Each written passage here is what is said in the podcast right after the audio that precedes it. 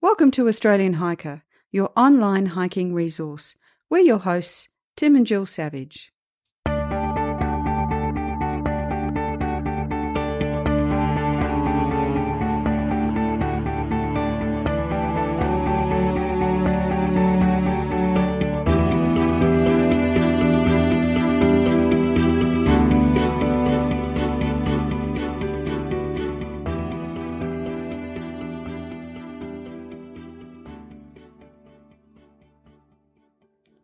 This is episode 105 of the Australian Hiker podcast and our bonus episode for May 2019.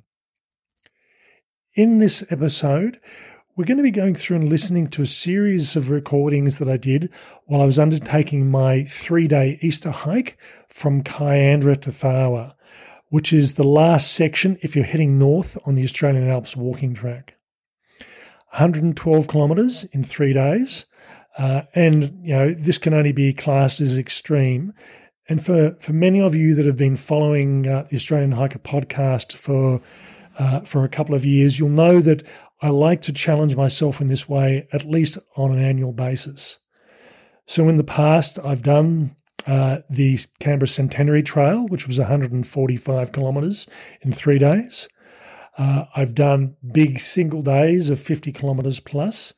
And I've also done things like last year where I did the Bibbulmun track in uh, in a total of 36 days, averaging 33 kilometres a day. If I'm honest, this is the most difficult hiking and most physically challenging hiking that I've ever done. It certainly wasn't the longest distance, it certainly wasn't the biggest days, but for a number of reasons, this really pushed me physically.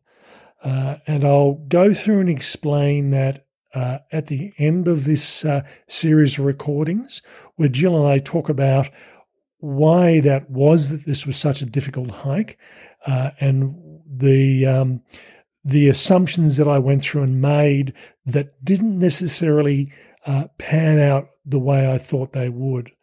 So much so, I've actually gone through and uh, done a written article called Assumptions, based purely around this uh, this um, uh, trip. Um, and most of you are aware of the saying that never assume because it makes an ass out of you and me. And in this case, that's exactly what it did. So go through and have a listen to the series of recordings that I did over the three days. And at the end of that, Jill and I will discuss just exactly why this was so difficult um, and uh, why it certainly uh, uh, was a bit of a shock to me. Uh, now, not to be so negative on this, this was one of the more enjoyable hikes that I've also done. Uh, and I'm definitely am looking forward to doing the Australian Alps walking track over the next year or so. We hope you enjoy.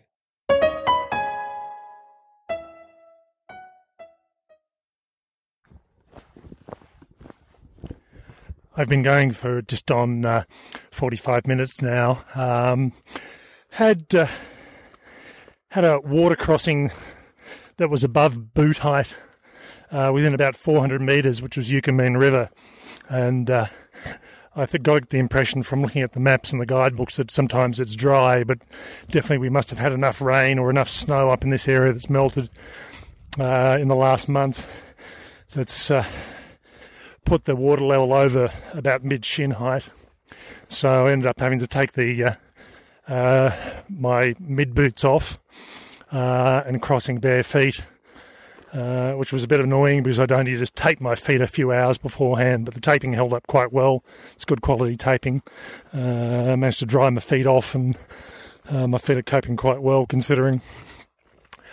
It's um, I had a bit of different expectations about what this track would be like, and that was based on a lot of the the walking I do uh, in Namadgi National Park.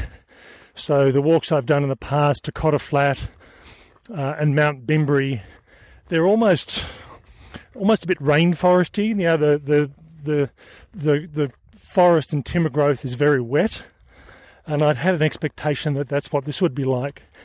But we are definitely up in snow country, whereas um, the Bimberi area can get snow, but this area definitely does in winter time. Uh, we're up over sort of 1400 metres. And uh, Yeah, it's, it's I'm walking through walking on a fire trail at the moment, the Nungar Fire Trail. Um, and it's not the typical sort of management trail I'm used to, which is that hard compacted dra- granite. This is really more just uh, uh, a road that's been scraped out, and it's almost like two walking tracks side by side. So it obviously gets some use from some rangers coming up through here, but not a lot. Uh, but it's definitely a an obvious and clear road. Uh, and they have put some gravel in some areas just to sort of keep it packed down, but it's not hard on the feet like the granite trails around Canberra tend to be. I'm currently walking through open plains, um, and on the hills surrounding there's a lot of tree growth. Um, but it's it's a much drier sort of climate than I was expecting. It's almost it's almost like uh, uh, alpine forest meets alpine plain. Um, the grass is not overly long, even in the sort of the wetland sort of areas, which I'm just about to go across.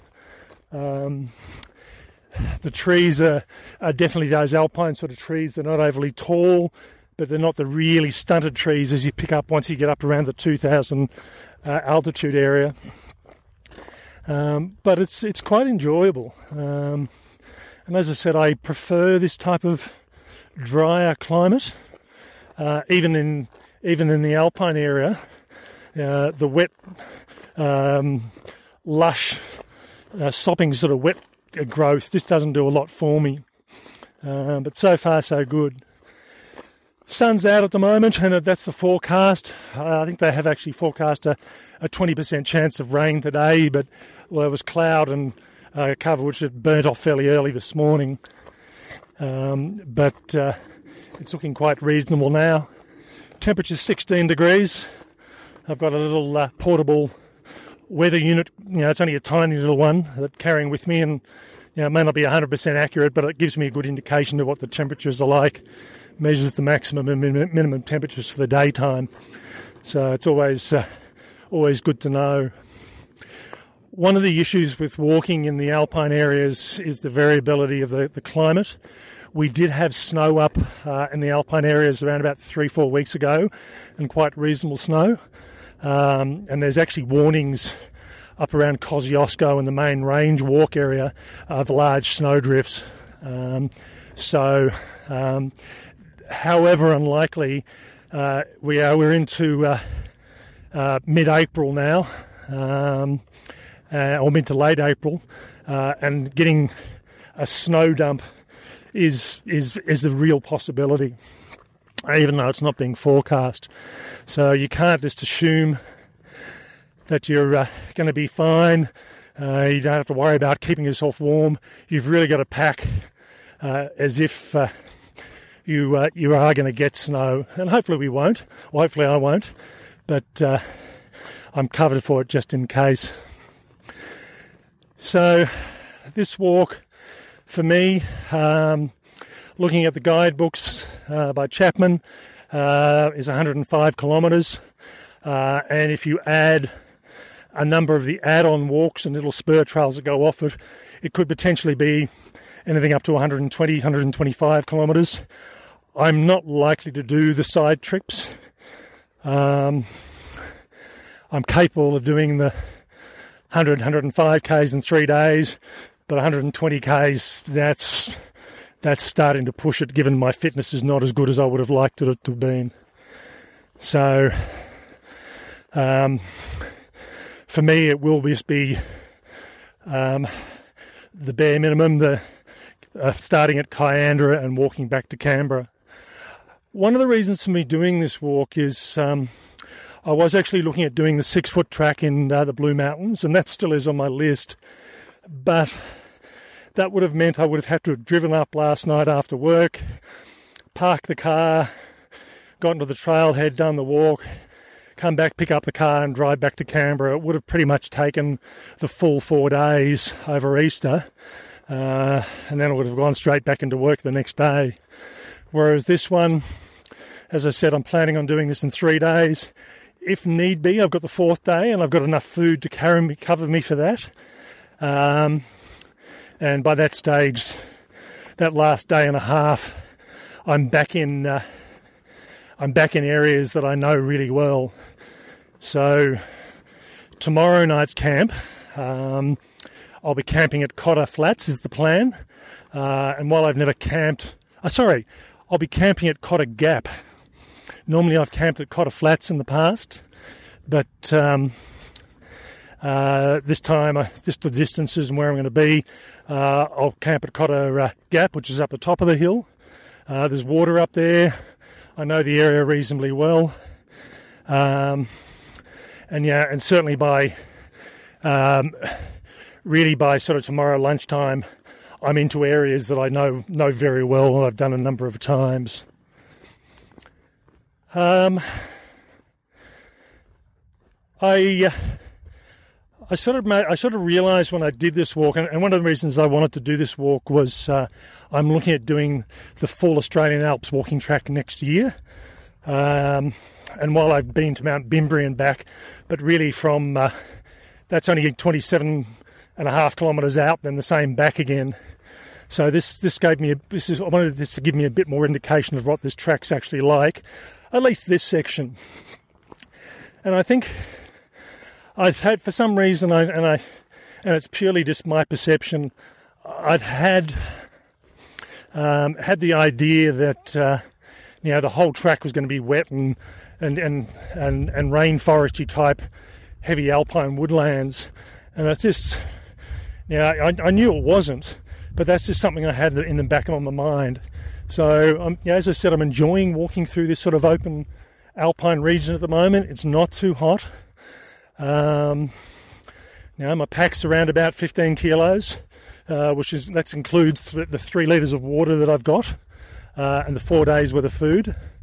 So um, I've been training with an 18 and a half kilo pack, so you know, I'm finding this quite comfortable. Um, and as I said, I couldn't really go any lighter without jettisoning uh, equipment that I, potentially need for potentially cold weather. I mean, even though the forecast is above zero temperatures, certainly in the last couple of weeks we have had sub zero temperatures in this area, uh, and I would fully expect them uh, to be the case over the next couple of days where I would get uh, z- uh, below zero degrees Celsius. So, as I said, I have to cater for that. There is plenty of water on the track. I prefer to carry the three litres um, I'll drink most of that during the daytime. It just that means I don't have to fiddle around with getting water through the day. That will pretty much cover me. My planned stop um, is around about 34, just a bit over 34 kilometres in. Um, so today for me is actually the longest day. Um, uh, tomorrow is the shortest day, not by much, and then the the, th- the next day after is uh, uh, is is uh, somewhere in between. But I've got three days over 30 kilometres. Um, so far, I haven't had any of the March flies. I think we're sort of gone, even though it is only April, they tend to be around a bit earlier in the season and they can be quite annoying in this sort of area. Um, they have the capability of biting through long sleeve clothing uh, and pants for that matter, uh, if you don't notice them. So um, that's a, a, that's a nice, pleasant surprise. I think the, the temperature's gotten cold enough that um, they've actually uh, disappeared for the year. Um, I have actually bought a pair of gaiters with me on this trip, um, and I know from personal experience, uh, Murray's Gap, which is just below Mount Bimberi, during the summertime, you are guaranteed of seeing snakes and lots of them. Uh, this time of the year, I think the temperatures are now cold enough where I probably won't expect to see them, but I am certainly still keeping an eye out for them. And if I get up to Murray's Gap, um, you know, as I said, the temperatures the temperature's supposed to be 26 degrees today, so it's still warm enough to encourage them out. So I will be keeping an eye out for them. Okay, starting to go up a a bit of a, an incline here. Uh, it's a bit hard to walk and talk and keep your breath going, so I'll talk to you later. One thing I did mean to say after that first recording was uh, I've seen probably 30 horses while I've been up here. Um, they seem to have dropped off now. They've stayed back to where I was in that first section of the walk towards the road. But there was just clumps of them, you know, fives and tens and, and little groups spread around. Uh, obviously interested in what I was doing. Came over and had a look without getting too close. Uh, but then uh, then shot off again. Uh, and they've they sort of paralleled me in the woods in the next open plain for a little while. Uh, and now they've seemed to have gone. Although I can see there's a group of uh, around about eight or ten, probably about seven or eight hundred metres away in the distance. So there's uh, there's certainly plenty of horses in this area, um, and I know that's one of the environmental considerations in the Alps at the moment is uh, how many horses should they leave in the Alps, given the amount of damage they're doing. And I mean, this is probably the thing I'm having to avoid at the moment the amount of horse droppings on the trail. Um, in some sections, it's actually quite bad, and you've got to walk your way around them. Um, so, again, lots of horses.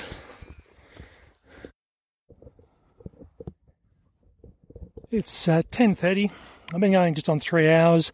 I've done just around about 11, 11 and a half kilometres. I'm travelling at around about 4.3 kilometres an hour. Um, I think, certainly for me, um, uh, in this sort of territory, in this sort of environment, I, I work on averaging about 3.75 kilometres per hour. Uh, and I think by the time I factor in lunch and breaks and things like that, it'll work out there or a bit better. I just had morning tea around about uh, probably 10, 15 minutes ago, and then sort of walked on another 400 metres and came across uh, Witz's or Witch's Hut or White's Hut. It's got a number of different names. And this is the first of the alpine huts on this section of the trail that I'll come across. I won't actually come across all the huts. Uh, there are some of those uh, huts that are actually off the trail a, few kilometres. Uh, and as I said, I'm not planning on doing all the side trips and maybe even none of them, depending on how many timing's going. Um, given the distance I'm travelling today and the speed I'm travelling, I'll be walking, including breaks, around about nine hours all up. Uh, Witz's Hut is not a bad little hut. Um, it's uh, got a fire inside, uh, a couple of bunk beds. Um, it'd be nice in, in cool conditions. So I think uh, certainly if you're coming this way, um, you know, you, it means you wouldn't have to set your tent up, particularly if it is raining or snowy. Um, and there's a, a, couple of small sitting area at the back of the hut uh, with a small stock of firewood. I know the recommendation is if you're using any of the firewood, they ask you to restock it again.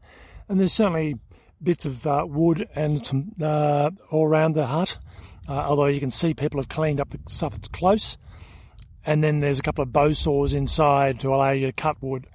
Um, so um, I must admit, I'm tend not to be a big fan of fire on the trail, um, but you know, on a cold cold uh, day or a snowy day, I'd probably appreciate it. Travelling far well so far. Um, I'll stop and have lunch um, probably around about two hours at around about 12.30. Um, and again, that normally for me is around about a 20 minute to half hour break at best before I continue on. So going okay so far, as I said, still enjoying it, still enjoying the terrain. Um, I think, as I said before, uh, the tree growth, it's more the alpine tree growth, not the really big tall stuff that I'm used to down around the Mount Bimberi area.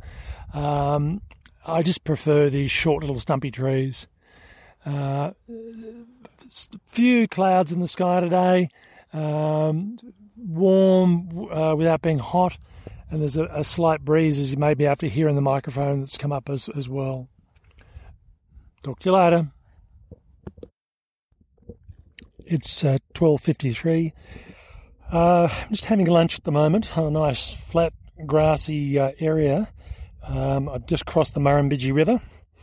Um, there was an area uh, probably about 50 or 60 metre further up the bank that looked like I could have got across just on, on rocks, but it would have required me going through some quite heavy uh, uh, grass tussock area. And, and if there's going to be any snakes around, that's probably where they'll be. So I preferred to get the, the feet wet, took the shoes off, Um, so I'm just letting the feet dry and having lunch at the moment. I've done around about 22 kilometres so far. Uh, I'm averaging around about 4.3 kilometres per hour, which is pretty consistent with what I've done over the last couple of years. Um, and I've got around about 10 and a half kilometres to go.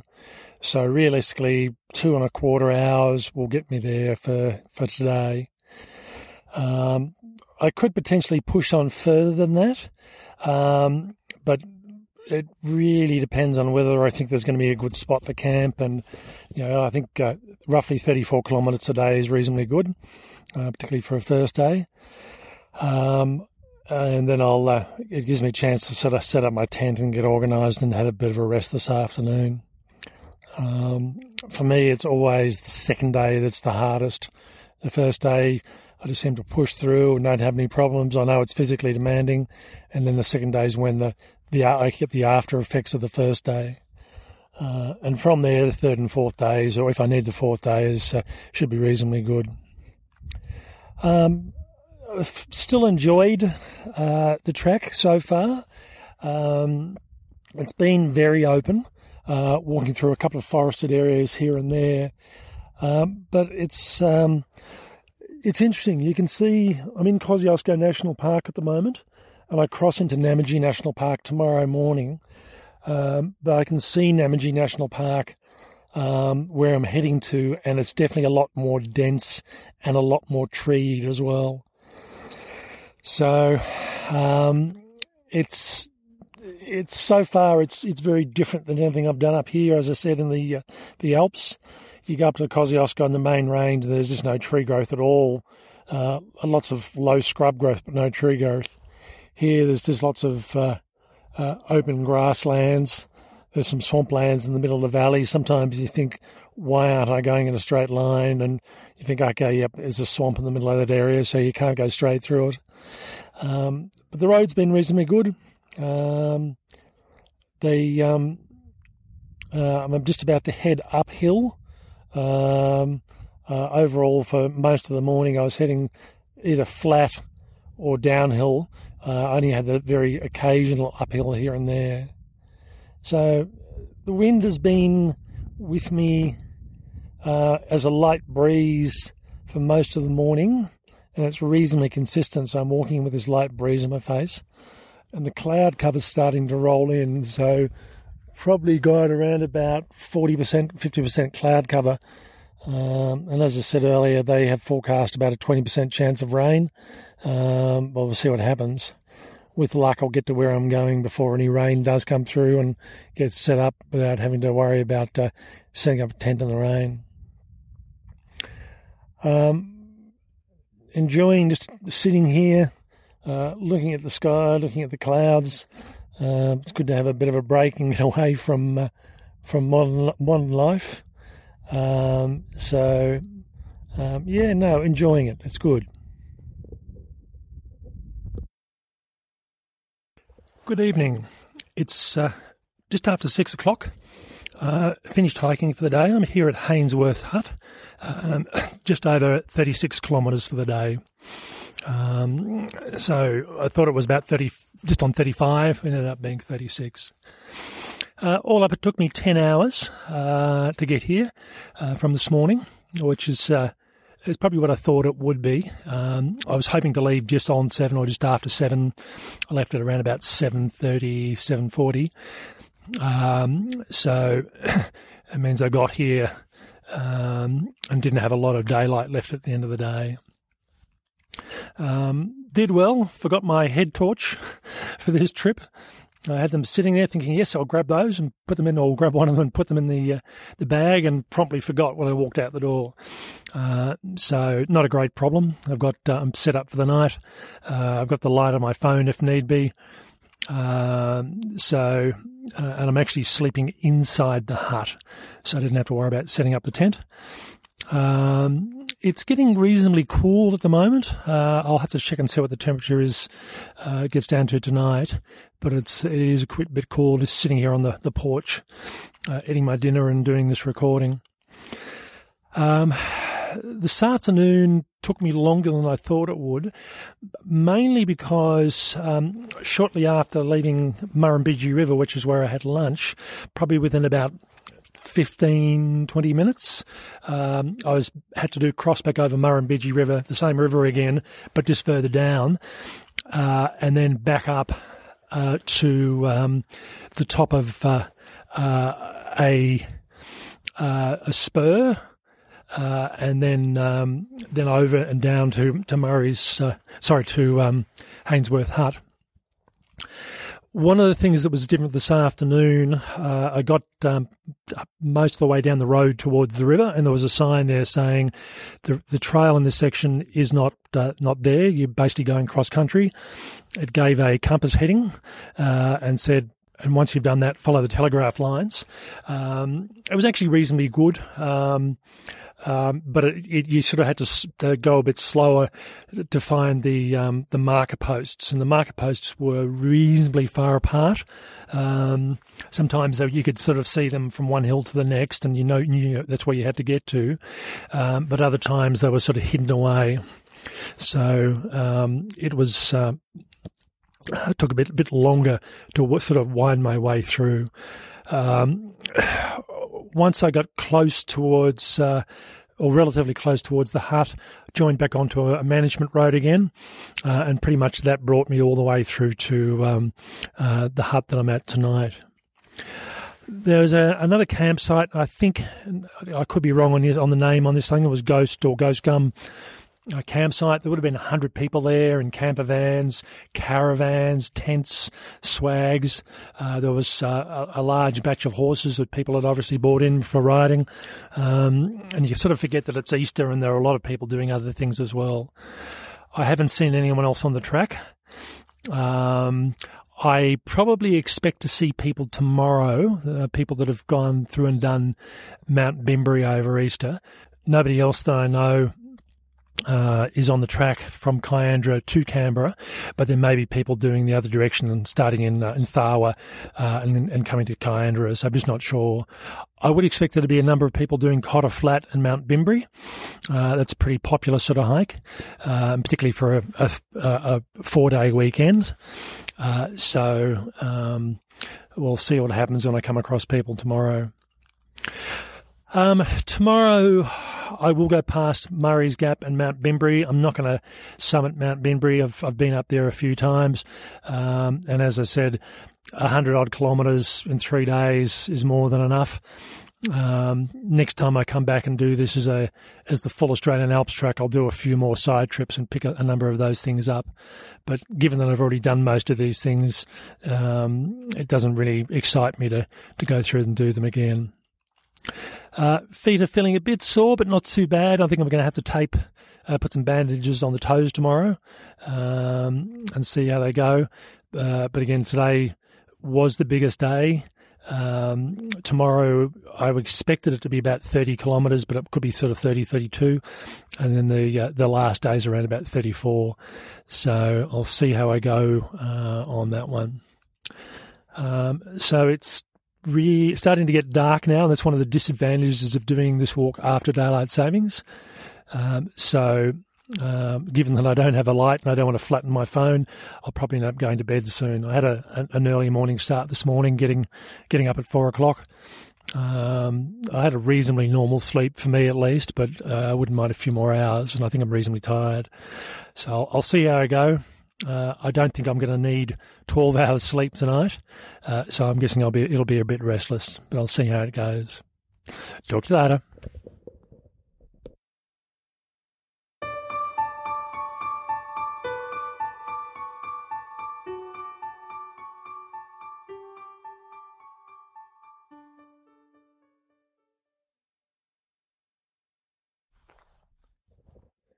Good morning. It's day two Saturday, the 20th of April.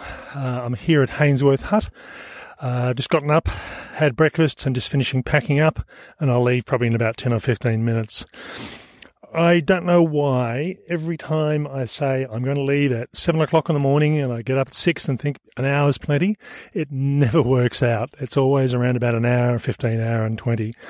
So I either need to get up earlier or I need to adjust my leaving time.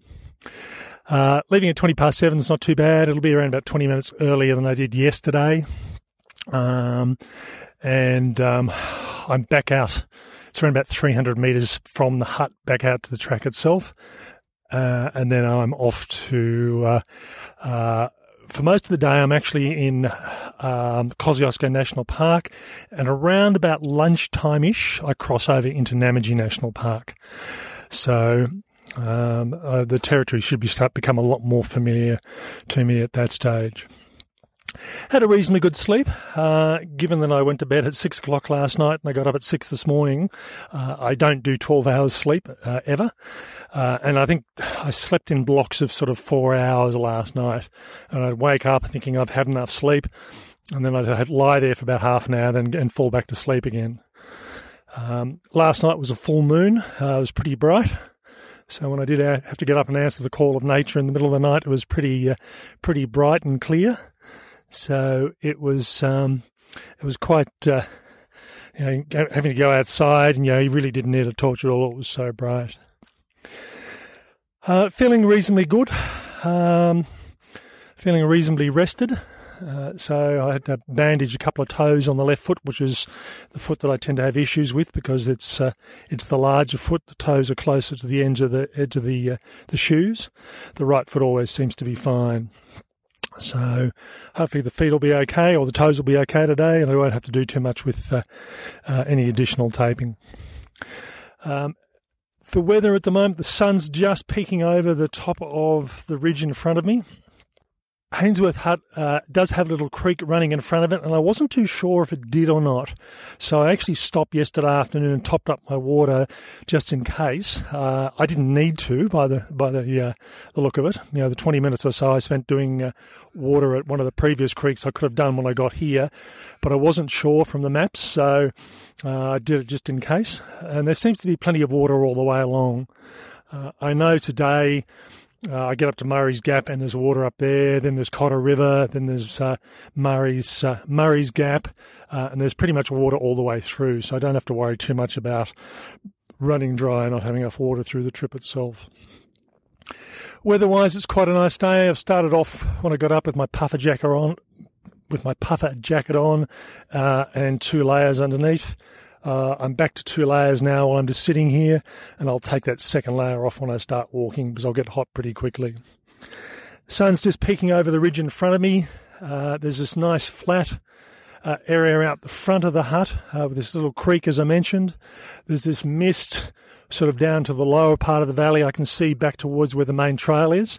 And I think as I head out towards that way, I'll pick up a bit of mist, but the sun will break through that pretty quickly. Looks like it's going to be a glorious day. Um, uh, the terrain around here is still different from what I'm used to in the uh, uh, the Namadgi area. It's still the trees are starting to get bigger, uh, as I would have expected heading over towards Namadgi, and I can see Namadgi in the distance, uh, and the, the tree line is definitely changing. Uh, okay, talk to you later. It's uh, 10 past 12. I'm just having lunch. Uh, I've just gone past Oldfields Hut about half an hour ago, and I'm now heading up towards Murray's Gap. I expected to get to Murray's Gap sometime between um, 12.30 and 1.30. Uh, and given that I've just had a 20 minute lunch break, um, I still think I'll get there. I've, I've, had a couple of people coming down from Murray's and a person who was staying at Oldfield just going up to Summit Mount Bimberi. Um, it, I believe from talking to people that everyone says this ascent of up to Murray's Gap is easier than the other side.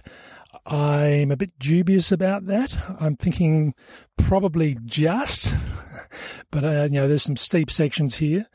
Um, I do know that going back from Murray's, heading back towards uh, uh, Orroral Valley, it's certainly a less steep uh, a descent, and the, the ups and downs are less steep as well, with most of the altitude being made on the way over. So, um, getting a bit tired. I've done about 24 kilometres and I've still got about 10 or 12 kilometres to go to reach my destination tonight of Cotter Gap. Um, I'll see how I go. I'll definitely get to Cotter Flats, which is down on the river, uh, and then keep on going, and I'll see how I go from there. Um, definitely feeling uh, the the stiffness, uh, feeling tired. Um, so I'll see how I go towards getting there tonight. I'll get most of the way, I think, but uh, uh, and given that I'm, I'm walking till around about quarter past five, um, so the the majority of the really steep stuff is out of the way now. Um, I've just got the last bit to go up until uh, Murray's Gap, and that's not too far away. Talk to you later.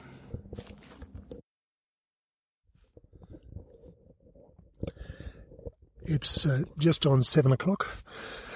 I'm in my tent at my second campsite, uh, which is Cotter Gap. Um, in the past, I've always walked past this area. I've never actually stayed here because it's it's typically been uh, um, in the morning when I've come through here on the start of a, a hike. So there's no never been any reason to to stay around. Um, there's a a mother and young daughter camped a little way way away, and I think there's another young guy also came in uh, after I did. So um, there's um, I'm seeing people today, which is what I expected in this area. Um, all up, I was hiking for 11 hours today in, in total. Um, so I started uh, 7:30, uh, and by the time I finished, it was around about sort of 20 past six ish. Uh, so just on 11 hours, and I covered 37 kilometres. Um, I was sort of tempted to stop a bit earlier. I mean, after second day of 35 plus kilometres, uh, for me, day two is always the difficult one. Um, but I, it's I got to the stage where um, really there was no good campsites between Cotter Flat and and uh, a Gap. So I just kept on going. Uh, you know, I got to the stage in the last 40 minutes. It was basically just, you know, the only place I could have put a tent up would have been in the middle of the trail, uh, and there was no flat ground. So, uh, and given the number of people that have gone through since I arrived, that wouldn't have been a good thing. Um, from lunchtime, it wasn't too bad. I sort of came into uh, uh, Murray's Gap uh, from the opposite end, which is something I've never done before. Um, and one of the things I find interesting is uh, I've been up to uh, Murray's about four times now. Uh, and the first time I came through, it was the middle of quite a, a severe drought. Um, so there was still water around in the creeks, which was fine. Um, but uh, Murray's Gap was extremely short grass, uh, virtually no water crossings. It was quite easy to access. The last time I came up, which was um, December 2017, actually no, December 2016 it was, uh, and that's when I did um, um, Mount Bimberi and back in one day. Uh, and at that stage, um, Murray's Gap was green and lush. Um, grass wasn't overly long, but it was still about sort of 12 inches in depth, and there were lots of snakes around, which is not unsurprising for that time of the year. This time, the grass was quite long. It was probably about knee height, uh, but it was bone dry, uh, and all the water sources were very, very low. So normally I'd expect to actually have to get wet feet uh, uh, on a couple of crossings, and didn't need to this time. Um, I find it interesting that um, a lot of people actually say to me that um, um the trip up from Oldfields Hut to uh, Murray's uh, Gap is easier than the other side. I'd say it is, but there's not much in it. It really was a, a difficult, hard climb going up the other way, um, uh, and then picking my way through the uh, the grassland to then come back down uh, out of the gap itself and back onto the trail not long after I left Oldfields, I came across another sign saying this is a wilderness area, no marker signs for the next 19 kilometres. Not quite right. Uh, there was, uh, um, I think, since that sign's gone in, they've put a couple, but yeah, it's certainly not. You need to have a good indication of where you're going. So you either need to be familiar with the area or have a set of maps with you. Otherwise, you're just having to trust that you're going the right way. Um, I know this area reasonably well, so I knew the trails that I needed to take, so it wasn't difficult. And I think this is the thing with the Australian Alps walking track. Um, compared to a lot of the other tracks, the longer tracks in Australia, the mark there are a limited number of markers. Um, I think there are probably more now than there ever have been, and they sort of, particularly when you're having a turn, they have the turn marked. Uh, they have a sign around about 20 or 30 metres before, and then a sign 20 or 30 metres after, so you know you're going in the right direction. Uh, but there still are areas and gaps where the signage is not so great, and you need to sort of pick your way. And I think that's what makes this a, a technically a bit more challenging track. Um, I have really enjoyed this trip. Um, and as I said, I'm looking at doing this next year more than likely. But as I said, things always change. Things can change. Um, after doing a second day uh, of big kilometres, um, I really am stuffed. Um, uh, by the time I got here, my it was dark, so setting my tent up in the in the dark. Um, now I'm sort of in my tent, and I had um, a, uh, a, a protein shake. Uh, but otherwise, I just don't feel like cooking dinner, so I might end up having my dinner meal for breakfast tomorrow. Um, but yeah, it's just you know I'm, just about to drop off, so uh, I'd rather uh, once I've done this, I'll turn everything off and and and have a good sleep. Uh, okay, so one more day to go, uh, and again, this for for much of tomorrow, I've done a lot of the tracks, but there still are some sections that I'm not familiar with, or not the connecting uh, areas. So it'll be interesting to see what that's like. Um, but I think I've done around about 74 kilometres over the two days. So I've got around about 30 to 32 kilometres, uh, and then that's that's me. But at least tomorrow night I don't have to set up a tent. Uh, I'll pull up to the car park at the uh, visitor centre at Tharwa, um, and Jill will be waiting for me uh, to pick me up. So if I get there in the dark, it doesn't matter too much. Okay, talk to you later on. Good night.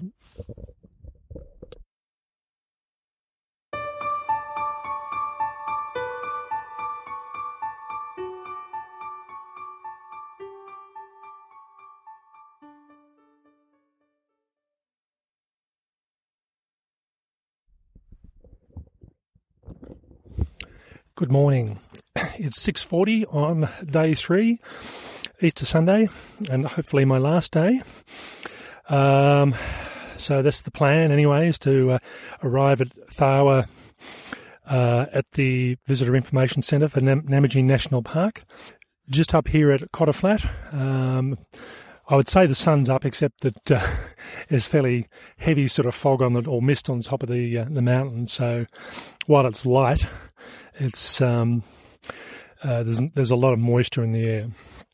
So I'm just having breakfast, which was actually last night's dinner.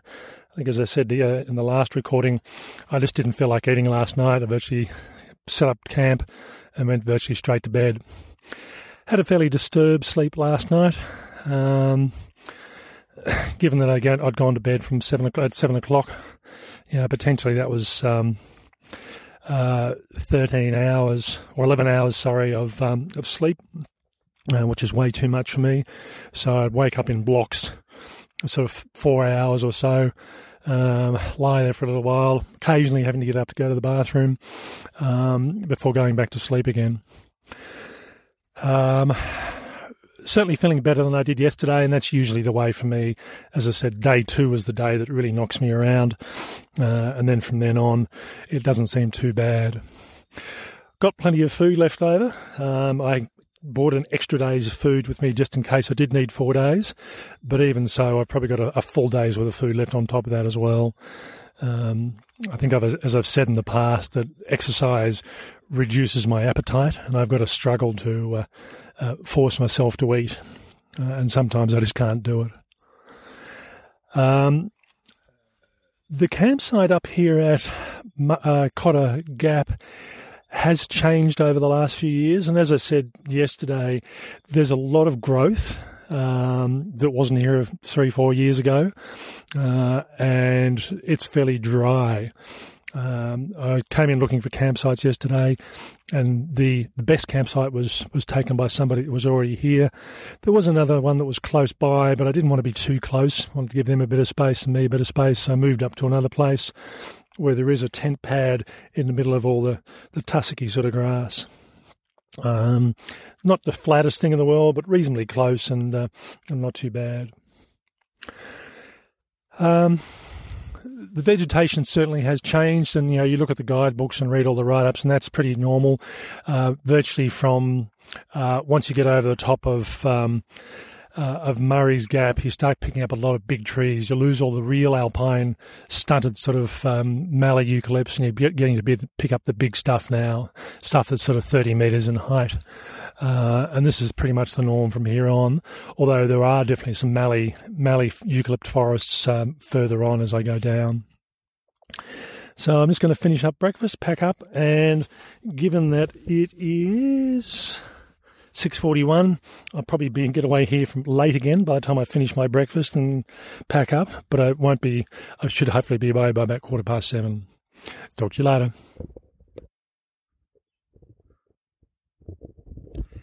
Good morning. It's uh, 9.27 on Sunday, day three of my Kiandra to Tharwa walk.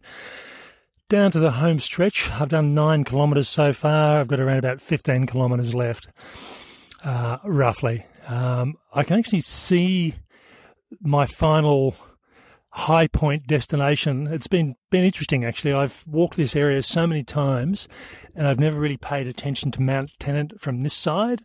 I always notice it coming into Namadgi National Park from the other side, um, and um, I can see where it is, and I can see the saddle I've got to go to to get over it before I start my descent to the uh, Tharwa Visitor Information Centre. So nice steep climb by the look of it. Um, so that's going to be interesting, and I'm guessing it's not straight up, but even so, it's going to be a hardy sort of climb to get up there. Um, walking on the valley's been quite nice. I mean, the sun's only really just broken through the the cloud in the last few minutes. Um, it's um, uh, getting to be a nice sort of day, like it has been the last couple of days. I saw a lot of people over at uh, Cotter uh, Gap and Cotter Flats and um, up at Murray's Gap, but no one out walking this section of the uh, the trail. So for the last sort of five five odd kilometres, I've been sharing the Orroral Valley Circuit Walk. Mainly, there's been a couple of sections where I've been going on and off it. Um, and uh, I always do like this walk, particularly when it's a bit cooler.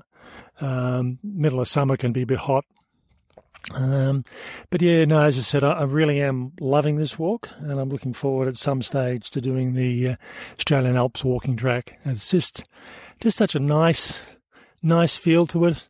Um, I'm not a big fan of lush wetland sort of foliage, and, and certainly the Alps, um, the alpine uh, uh, environment is is pretty good, and it's very variable as well. So you're getting all sorts of different types from the open open grass uh, grasslands on top of the, the high peaks to the woodlands and then to the uh, the uh, the heavy wilderness areas through Bimberi. Um, so yeah, looking forward, uh, and I will keep on going. I'm expecting to finish around about. Uh, should take me another four hours roughly, so that's probably around about 1.30 to 2.30 I should finish. Talk to you later. It's uh, 143. I'm here at Booroomba Rocks car park. Um, I won't be going up. I've been been up there enough times already.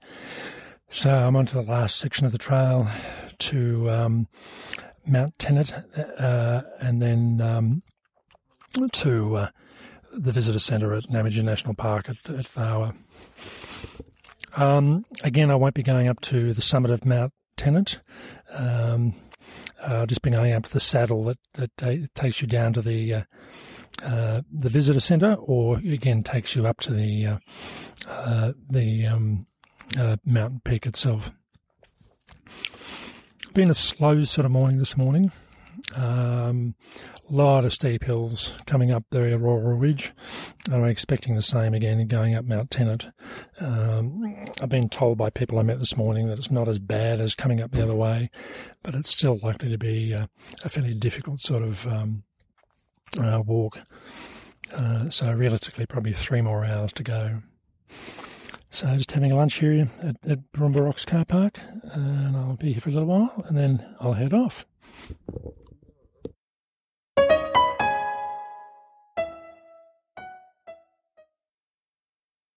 Okay, so that was my three days uh, from Kiandra to Tharwa, and as I said, I I'd made the mistake, and it really was a mistake of making certain assumptions about how the trip would go. And sometimes you've got no choice. You you think you know what's going to be happening, uh, and it ends up being something totally different. So I suppose um, the things that came back to me that um, ended up being incorrect assumptions were um, there was probably about four or five things overall. The first one was uh, fitness. Now, I knew my fitness level was not as good as it, should have been, uh, but in the past that hasn't really been an issue. And the uh, uh, the distances I was looking at doing, while they were certainly extreme, I should have been able to manage quite well. That didn't end up being the case. Uh, my fitness levels probably um, I think even though my recovery is pretty good at the moment, my fitness level isn't as good as, as, it, as it should have been. Well, there were some really big days and long days in there too. Um, and, you know, as I was listening, I, I thought, wow, you know, that, that's, that's the reason why, uh, I opted to do my own home challenge, my home renovation challenge rather than walking, uh, through the wilderness with you um, because some of those days were just really big days. Uh, and that brings us to the second assumption was um, was actually the length of the hike. I'd gone through and looked at the guidebook. I'd actually gone through and set up a route on uh, my uh, GPS, and uh, well, I hadn't been as I, I, hadn't really narrowed it down as as far as I could have done. Um, my expected actual trip was around about the 105 kilometre mark, and I ended up doing just on 112 kilometres. And the, the length of the days ended up being day one was 36.1 kilometres, day two was 39.6 kilometres, and day three was 36.3 kilometres. It was interesting on day three because you were saying, you know, you've done, I think you'd said you'd done nine kilometres and you had 15 to go and uh, I thought, whoa, that was that was a pretty short day. That was never going to happen. I think what happened on day three was I actually woke up and looked at one of my. I was actually carrying two GPSs and, and, and running two GPSs to see how they compare, and the the the tolerances were a bit different between the two. So. Um, the one I normally use for logging my uh, hikes um, ended up being, um, well, sorry, the, the, the, secondary one ended up saying only had uh, uh, around about 20 kilometres to go for the day. And I'm thinking, I knew that wasn't right. Um, but I think what it had done was just picked up um, the, the, the not as accurate settings on it. So day, um, day three ended up being 36.3 kilometres. So I was out by about 17 kilometres as, uh, as I said, I was expecting probably 30, but 36.3 definitely sort of surprised me. Yeah, well, you know, uh, uh, it was interesting as you were, as I was listening, um, how you, um, I don't know, it's a bit hard to explain it, but it was, it was almost like uh, you're willing yourself not to have had very far to go. Reality didn't get in the way of a good story. now, I suppose, I suppose as part of that, the uh, the the issue of difficulty was um, was something I'd raise here as well. I knew, and I don't know from the reading and the research that I've done, that the Australian Alps, Alps walking track is probably the most technically difficult or technically challenge, challenging walk um, on the uh, Australian long distance hiking circuit. There are certainly walks that are much longer. Uh, there are certainly walks that have um, uh, other challenges as far as heat or cold or anything like that. but I think with this one, the real difficulty, and it was something I was actually prepared for, is the trail isn't accurately marked all the way through. So I did have a couple of sections that um, I'd come across a sign saying, please be advised that the trail is not marked from here for the next 20 kilometres, was one of the signs that I came across. Now, I was prepared for this. Um, and I think this is the thing that, that often throws people that all of a sudden the trail just disappears. And if you're not prepared for that, that can certainly go through and shock you. I for the last couple of years have probably averaged around about 4.2 kilometres uh, as an average on my long distance hikes. Um, in the Australian Alps, my average has probably been closer to 3.75. And it ended up over the duration of this trip, I averaged in, in doing 3.4 kilometres per hour. Yeah, which is a real indicator of uh, how challenging it was, um, particularly that third day. Um, you know, when I um, walked partway up Mount Tennent to meet you and uh, heard you clacking along with your your trekking poles um, before I saw you, and then saw you. I thought, wow, you're really, really struggling here. And as I said at the start of this trip, for me, this is the most physically demanding trip that I have ever done. Um, and that, that, that includes even some of the high altitude stuff that I've done. And I think it really was. Um, uh, I'll put a uh, on the written uh, write up of this uh, trip itself. I'll put a uh, uh, a change in altitude graph to show you what it was like. But the third day was pretty horrendous. There was a lot of ups and a lot of downs, and I'd forgotten. I, I do remember how difficult Mount Tennent is on the way back down. I know people around other areas of Australia talk about these hikes with all these stairs and steps.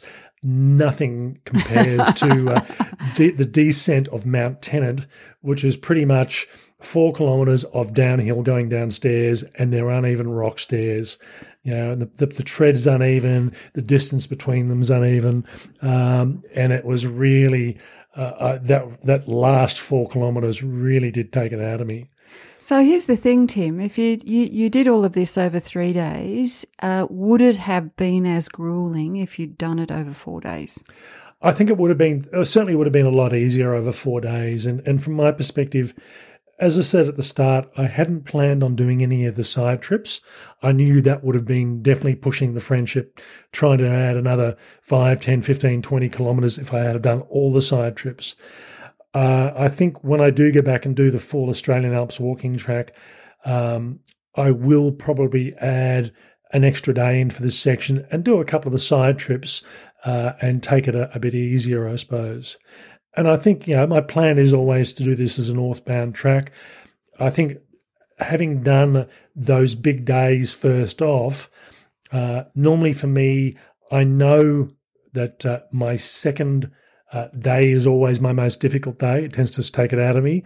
And given that the second day was just on 40 kilometers, it, it really did take it out of me, which is why I didn't end up eating uh, dinner that night.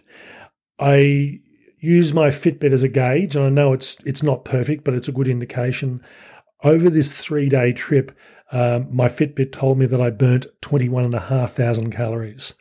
Uh, and even if it's wrong by 10 or 20%, uh, which I don't think it is, that's still a huge amount of calories that uh, uh that I've burnt off. and I know in weighing myself, I've got a, a Fitbit set of scales as well. It was telling me I was losing body fat from the over the next five days as my body was trying to repair itself and looking for for resources. Uh, yeah, and I think that's a really interesting one because no matter how much food you carry, you can't carry that much in calories to sustain that kind of usage, that kind of um, energy consumption. Now, the other thing was, uh, and this is the thing that probably impacted me the most, was water. And I think at the end of day one, I made the comment that water would be available all the way through. And to some extent, it was. Um, well, it was. Yeah. Uh, the quality of it was a little bit suspect. Yeah. I mean, the main rivers, things like the Eucumbene River, the, the Murrumbidgee, and the Cotter, had good water as I expected that they would. And even on the uh, opposite side of uh, Mount uh, Bimberi, uh, there was good water supply. I must admit, what did surprise me was the difference in water uh, from Mount Bimberi back towards Tharwa. Um, the the worst drought that we've had was around about five years ago, but even at that time, there was water, creeks, and streams everywhere and anywhere I wanted without too much problem. This time, the, a lot of the little secondary creeks that I'd often rely on, there wasn't, uh, they were dried up. And a good indication of that was at Murray's uh, Gap, sorry, at Cotter Gap, which is the second night of uh, accommodation. I had actually realised that that was the case, so I'd brought water up with me, so I was fine. But on the next day, I made a miscalculation. I didn't totally fill up my bladder when I should have done. Um, I was planning on dropping into um, the um, honeysuckle uh, campground to retop the water. And at the last moment, I thought, no, I'm not going to go off track to go in there. And I should have done. So what that So how far off track would it have been? It probably would have added about another kilometre and a half in total. Um, but at that stage, it was like, yeah, no, I've had enough. Thanks very much. I don't need that extra distance.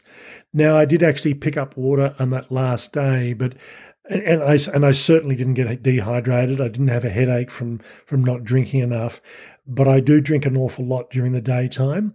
So on the first day, I drank about four point seven liters of water. The second day was probably about five and a half. The third day, not as much on the trail that as I would have liked because I got to the stage where the little secondary creeks that I was expecting to be there weren't. Uh, and as a result, I was having to top up on very questionable uh, water supplies. The first one was so bad that it actually clogged my filter. Um, uh, so I didn't really get much out of that. The second one, uh, which was at the base of Mount Tennent, was a questionable dam, which didn't look particularly good, but the filter uh, really did uh, clean all the muck out of that and uh, actually give me good good water supply. Um, but I, you know, in hindsight, I would have topped up uh, or filled my bladder right up um, uh, at the bottom of Orroral Valley had I realised. Yeah. Are you going to put a, a, a photo of your um, your water bottle? That you picked up at uh, Mount Tennent with the mud in it and the sludge and the, the and surprisingly clean. So it's a big thumbs up for the filter, I think. Yeah, no, it will do. So it's and as I said, for a lot of people, I mean, I I am a strong believer in water bladders. I know people often like water bottles instead, um, but I find I will drink more if I have a bladder because I tend to be sipping all the time. Whereas when I'm carrying bottles, it's like, uh, no, this is just too much hard work. I won't drink as much.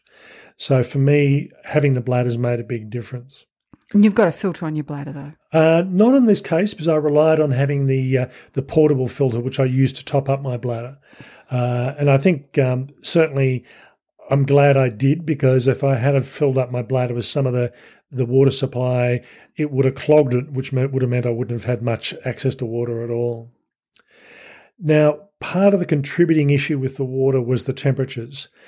I'd expected sub zero temperatures, and in all honesty, didn't get them, and that was a bit of a surprise. Uh, I think the coldest it got down to was around about 2 or 2.6 degrees uh, Celsius. It was the daytime temperatures that tended to sort of knock me around a bit, getting up to around about 26 degrees. Um, and certainly doing the sort of distances in the days, if I'm going to be doing those big distances, I prefer the temperature sort of to be 15 to 17 degrees, not 26 degrees. Yeah, I think the other thing is that most of that was in, um, you know, the first two days was open, open woodland or, or grassland, no shade. So 26 degrees doesn't sound too hot, but you know, when you can't get out of the sun, um, that makes a big difference too. And the, in all honesty, the first day was pretty easy. There wasn't, you know, there was a couple of small uphills, um, no, no big downhills. So it was uh, the easiest physically of the three days. Um, but certainly uh, the next two days more than made up for that. Don't get me wrong on this one, and I think, um, listening to the uh, the podcast, particularly the earlier sections, you'll, from my perspective, I really did enjoy this hike. I, am not a fan of the lush green, wet sort of rainforesty areas. I prefer the drier uh, Australian um, uh, conditions than the, the wetter ones. Uh, and I really did like the the the uh, environment, the surrounds, what I was seeing, and how I was feeling on the hike. So definitely, am looking forward to to doing this as a through hike, if not next year, the year after, and that will really depend on a number of different things there. But you're going to spend a bit more time, take a bit more time, um, give yourself a bit more buffer. Well, I think so, and I think from my perspective, it was more the issue that I had through here was I didn't want to spend a fourth day. I wanted to have the Monday, which was Easter Monday, off just to relax. I didn't want to be hiking and then have to go back to work the yeah. next day. I don't know if it was about relaxing, Tim. I think it was really more about recovery. there wasn't a lot going on on that la- on that last day of Easter. Let me tell you. No, I know, and it certainly it certainly knocked me around physically for the the sort of four or five days afterwards.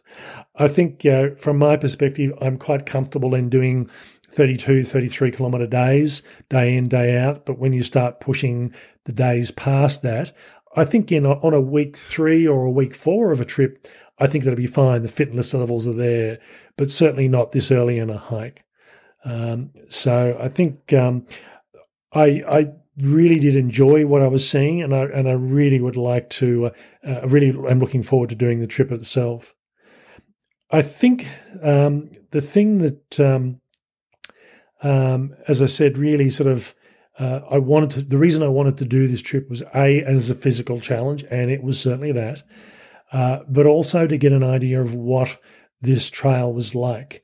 And I'm glad that I did. I wouldn't have liked to have started from Victoria and just launched straight into it without having done at least a section or parts of sections of this track. I've done the areas around um, uh, the Kosciuszko regions and we're quite familiar with those. Uh, I'd uh, had done the Canberra side of it before, but doing Kiandra to Canberra has given me a pretty good indication. And while there's still a, a, very large section of the trail I, haven't done, I think knowing what to expect and what things are like, um, I think it will fo- allow me to focus on the the important things like water water sources, which, in all honesty, aren't an easy thing to find on this track. You can look on the maps and see whether there's river and creek systems there, but whether they've actually got water in them is another thing. So I think uh, that's my big takeaway from this one is is paying a bit more attention to the water sources, um, and when I have the opportunity, topping it up uh, rather than assuming I'm going to find it again in another half hour or an hour's time.